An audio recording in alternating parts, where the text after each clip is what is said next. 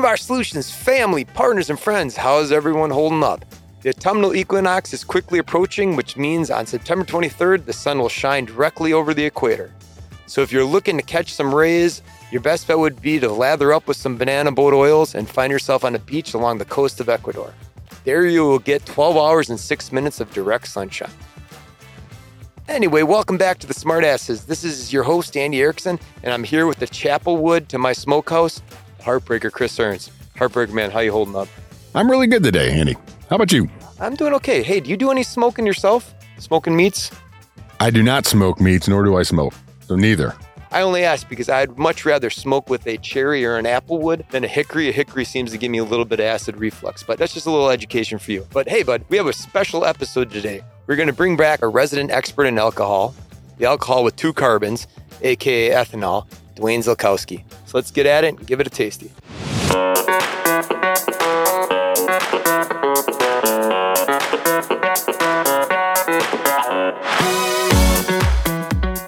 Papa Z, Duane, thanks for coming back in the studio to provide us some additional information on my favorite topic, ethanol, the consumable kind and the non-consumable kind. How you doing? Good, good. Glad to share any knowledge I can. Let's kick off an easy one probably for you.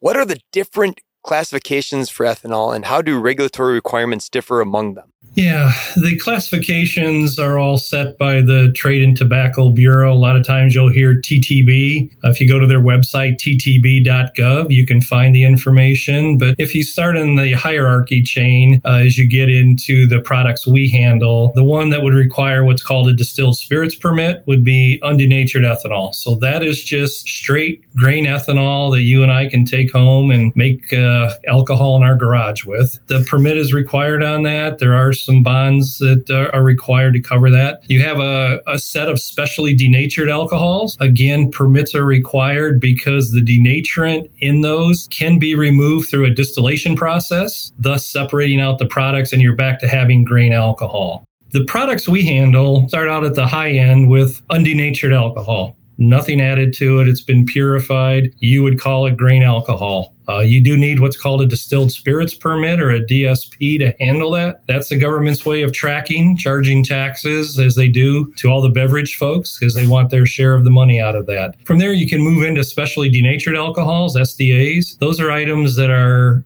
denatured, but you are you need the permit because you are able to distill those products, separate out the denaturant, and then you're back to having the grain alcohol and the denaturant separate. So you're back to the same situation. From there, they get a little more complex and you're adding other products that will not allow you to do any of the distilling, uh, you get into duplicating fluids, you get into proprietary solvents, you get into government formulas, uh, you get into a number of products where you're adding more than one denaturant. And once those are mixed, you cannot separate those. So permits are not required on those products.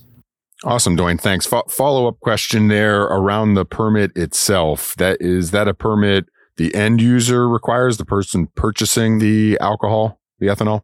Uh, on the DSP, the permit would be required for anybody buying the product. So if we were buying that from a producer, we would have to have our DSP. And if we sold it as undenatured, the customer would have to provide us a DSP as well. Same thing with the SDAs, a little different. You need a buyer and a user permit. So we need the permit to buy. If we sell to a customer who's using it to make a product, they would either have to have the user or sometimes both permits to be able to handle the SDAs. And remind me, DSP stands for Distilled Spirits Permit. So talk to me, Duane, a little bit. The TTB website is can anybody go and get this information there and like what's all in there? Yeah, let's say you're using an SDA 38. You could go to the TTB website, Within the TTB website, they have a section for SDA formulas. You can go and find the SDA 38 formula. It will give you options as far as denaturants that you can use. It will also tell you what type of application it can go into and what type of system. What I mean by that is it will tell you you can use it in a only in a closed loop system, an open vent system. You can use it in both.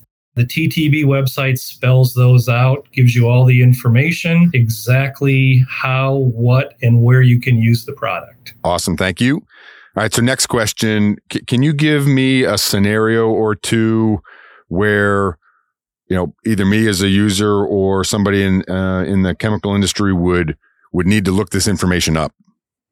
Yeah, you, it's a it, it, everybody can get the can get the information. You go to ttb.gov, it'll lead you to the home page. There is a little search engine there that you can use to find it. I would say it's not the easiest website to get around, so for new people, it becomes a little difficult and we ask them if they have problems, come back to your sales rep, come to me, we can help you walk you through how to get to that point.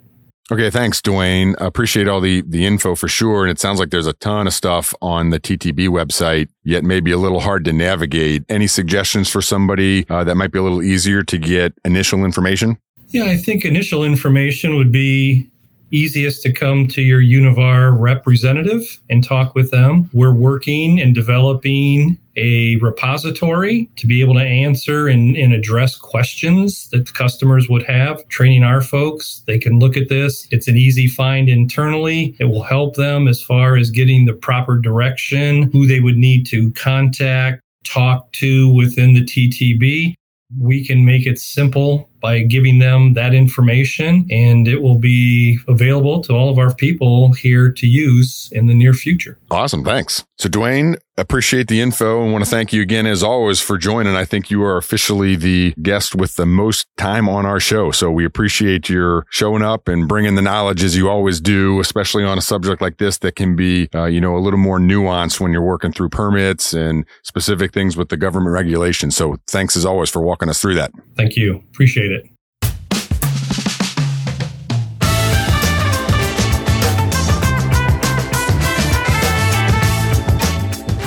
All right, everybody, that brings us to the end of our second episode with Papa Z, focused on regulatory and permitting in the ethanol world. I'd like to thank everybody for participating and thank everybody on our listeners for joining in. See you soon.